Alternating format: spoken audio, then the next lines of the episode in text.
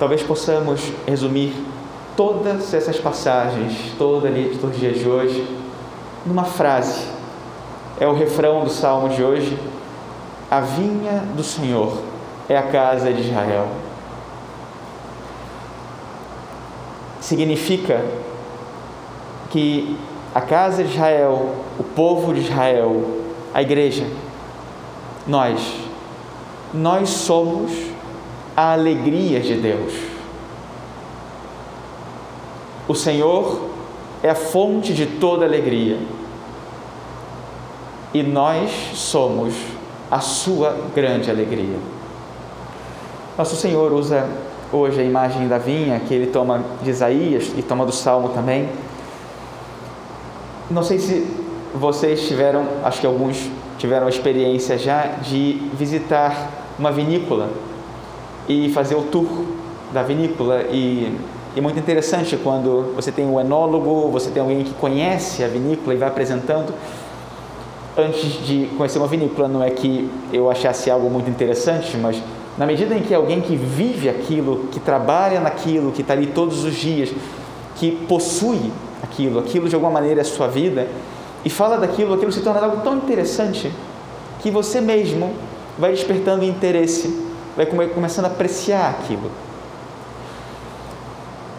O povo de Israel é um povo que vive da pecuária e da agricultura, e na agricultura, a uva é aquele fruto mais nobre, seja porque, em comparação com outros frutos, ele é mais fecundo proporcionalmente, ele produz mais fruto, seja porque o seu fruto é a matéria-prima de um dos produtos, ou do produto mais nobre, que é o vinho, que, como dizem as Escrituras, alegra o coração do homem.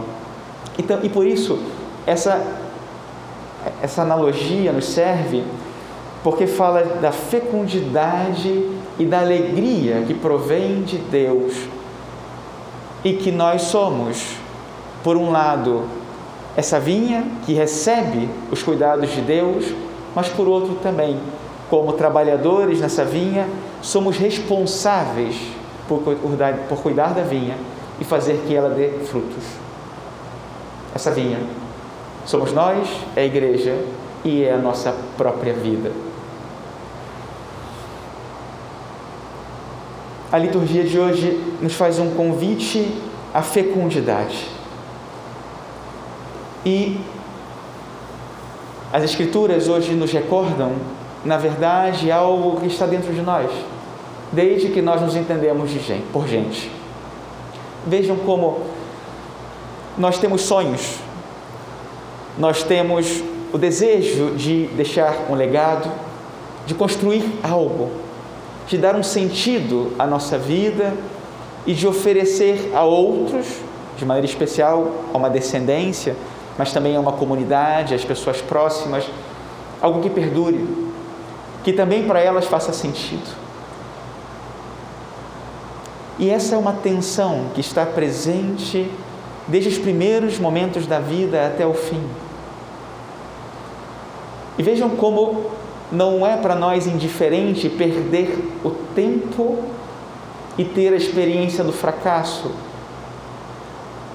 que representam, de algum modo, uma experiência de ausência de sentido e de não realizar aquilo que é tão próprio do ser humano ter uma vida fecunda, produzir frutos, fazer algo que valha a pena para si e para outros.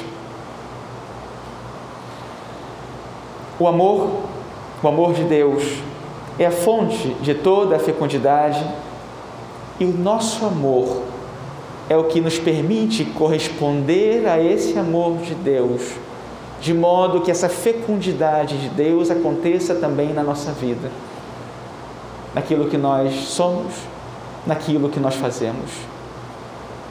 E que esse fruto permaneça. E por outro lado, é a reflexão também que faz nosso Senhor no Evangelho de hoje, o pecado é sempre a resistência, a oposição, o obstáculo para que a nossa vida seja fecunda. Com frequência, até hoje de manhã, passei a manhã toda confessando as crianças de primeira comunhão. É a primeira confissão da vida delas, a primeira experiência do perdão, da misericórdia de Deus dentro do sacramento. Mas ao mesmo tempo, para muitos, uma experiência muito traumática. Não sei se vocês lembram a primeira confissão de vocês. Hoje tinha uma menina na minha frente que quase desmaiou de nervoso, né? caiu a pressão e estava preocupada. E, né? Calma, não se preocupe, fica tranquila, vai beber uma água, relaxa. Mas é, de algum modo, ver que o nosso pecado ele é muito mais do que um mal moral. Ele é muito mais do que fazer as coisas erradas. É muito mais do que não cumprir um mandamento. O pecado é muito pior do que isso. Porque ele tem a ver com não cumprir aquilo que é próprio da nossa natureza e o fim para o qual nós somos feitos, que é essa fecundidade, esse produzir frutos. O obstáculo é o contrário do amor, que é o que produz frutos na nossa vida e, portanto, que dá sentido.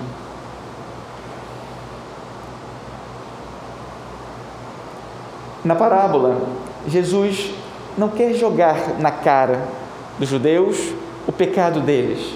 Pelo contrário, quando Jesus começa falando de que o povo de Israel é a vinha do Senhor, é uma maneira de cativar o coração daqueles que escutam, porque eles se identificam com a parábola, se identificam com a parábola, com a palavra de Isaías e dizem: Isso é o que eu sinto.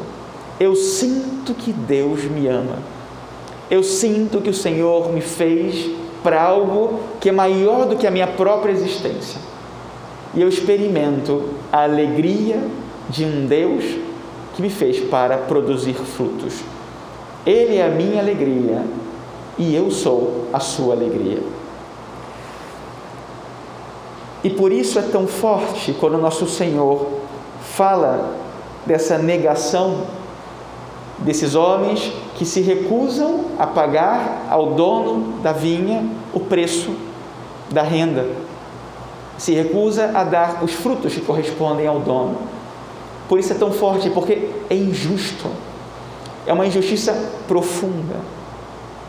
Nosso Senhor aqui está dizendo que todo pecado é uma injustiça profunda e é profundamente nocivo para a nossa alma, porque ele faz com que nós não demos fruto. Ou seja, que a nossa vida perca o seu sentido. Essa analogia de Cristo ajuda a ver que o pecado começa com a negação de um dom, com não reconhecer que Deus é a fonte de todos os dons, de não reconhecer que tudo o que nós temos foi Deus que deu. Depois de não reconhecer Deus como origem dos dons, nós tentamos tomar o lugar de Deus. Queremos nós ser, ter controle sobre a nossa vida, como se nós fôssemos autores dos dons que nós recebemos e de todo o bem que nós produzimos. E depois eles roubam os frutos que competem a Deus. Roubam de algum modo o mérito de Deus.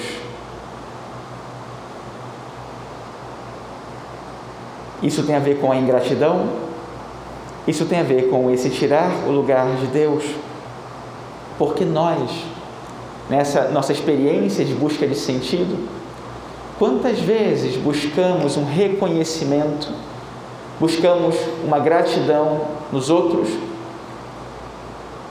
E tantas vezes, quando fazemos algo de bom, quando, quando vivemos uma superação, quando temos sucesso em alguma coisa, no fim achamos que aquilo se deve aos nossos méritos, esquecendo que a nossa inteligência, que as nossas habilidades, que as nossas capacidades não tem nada que não proceda de Deus.